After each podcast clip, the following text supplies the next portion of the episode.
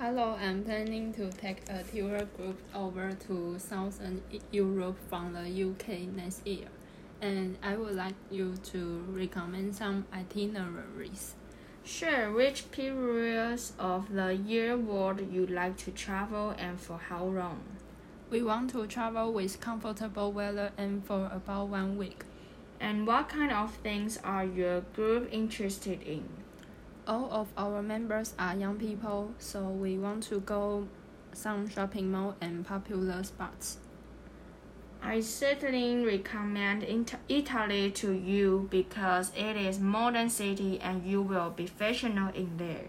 Some of my group have expressed an interest in, in health tourism too. Is that possible in Italy? You say you were young people and want to go shopping, and now you say that you want healthy tourism. Are you kidding me? Which do you want? What you are talking about? Your attitude is so bad. You are a bad guy. I'm going to change other agents. Okay, okay.